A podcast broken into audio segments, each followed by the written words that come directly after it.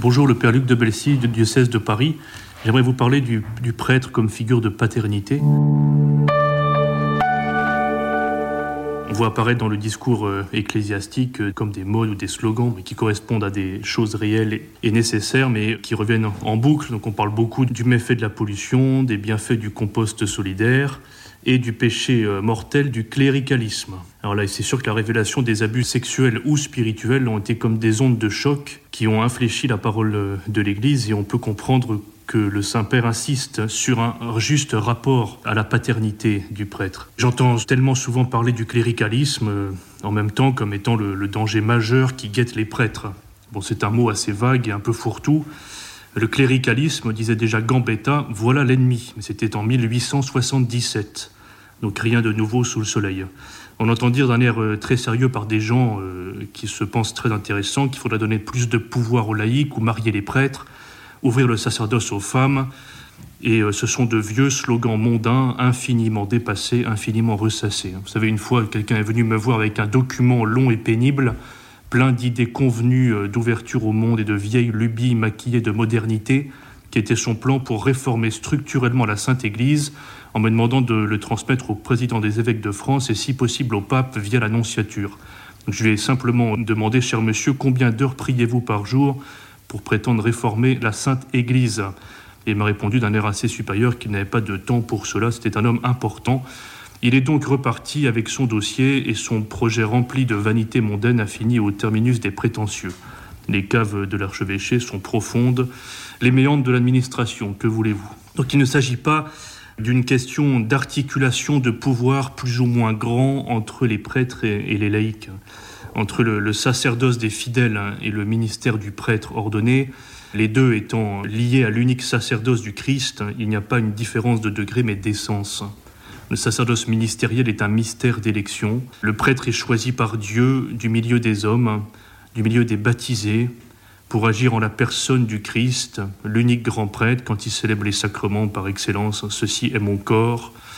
Je te pardonne tous tes péchés et il participe aux trois fonctions et missions de l'évêque, successeur des apôtres, celle de sanctifier, celle d'enseigner, celle de gouverner le peuple de Dieu, de gouverner le peuple de Dieu. L'Église est un corps hiérarchisé.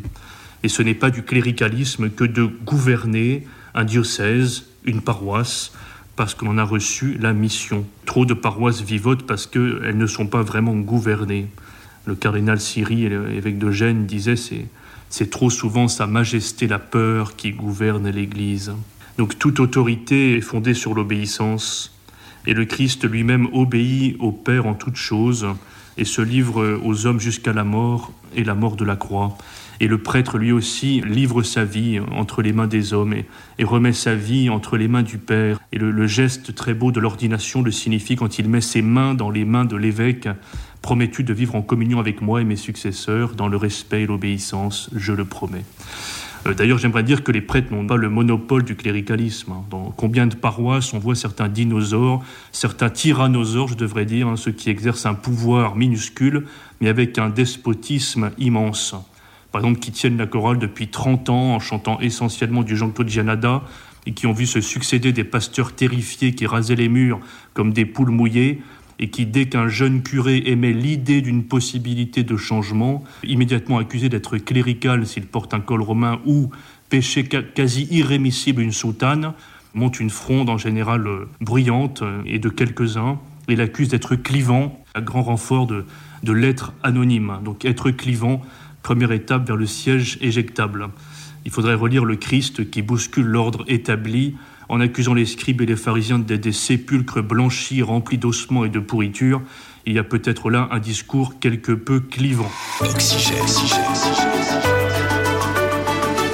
La question n'est pas celle d'un pouvoir plus ou moins grand.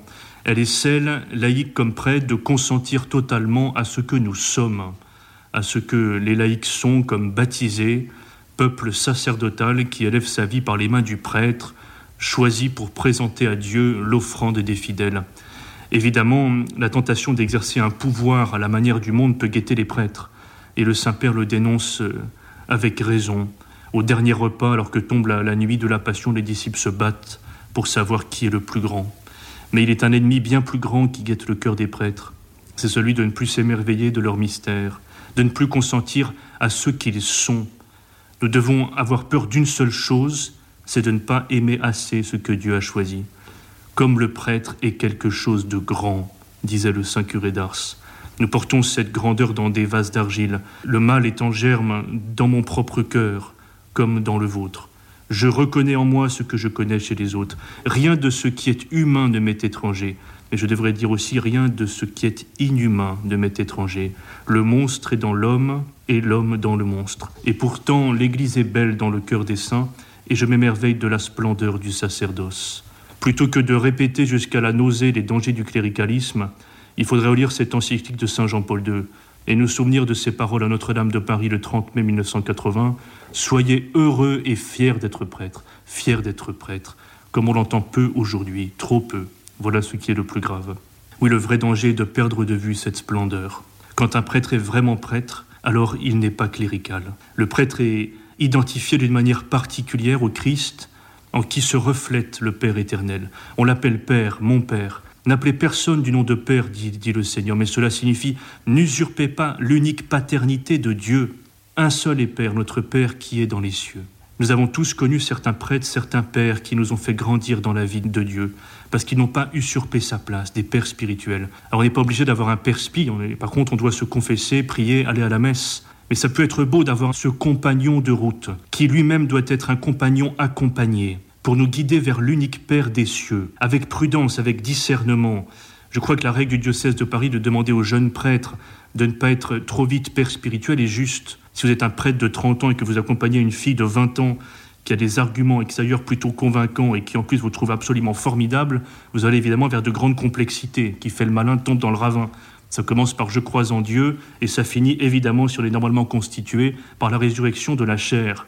Qui veut faire l'ange fait la bête. Donc bien sûr il y a des excès. Il est difficile d'être père spirituel. Ceux qui ont des centaines de dirigés ou qui sont trop intrusifs ou qui ne respectent pas la liberté, particulièrement dans l'émergence fragile des vocations. Et vous savez, les catholiques aiment les figures charismatiques.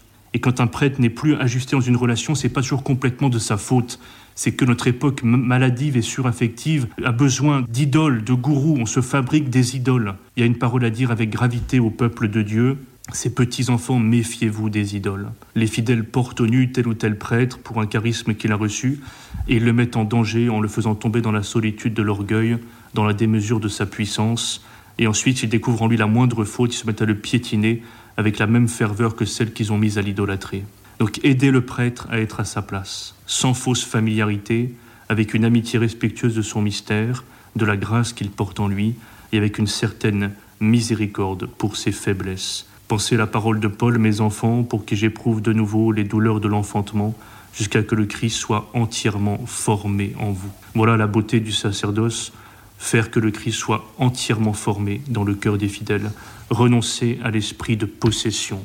Certains prêtres nous font naître à nous-mêmes, ils sont des accoucheurs. Ils nous aiment beaucoup et ils renoncent beaucoup. C'est pour cela que le cœur d'un prêtre est toujours habité par cette bienheureuse souffrance de tout amour vrai, celle de Saint Jean-Baptiste. Telle est ma joie et elle est complète. Il faut que lui grandisse et que moi je diminue.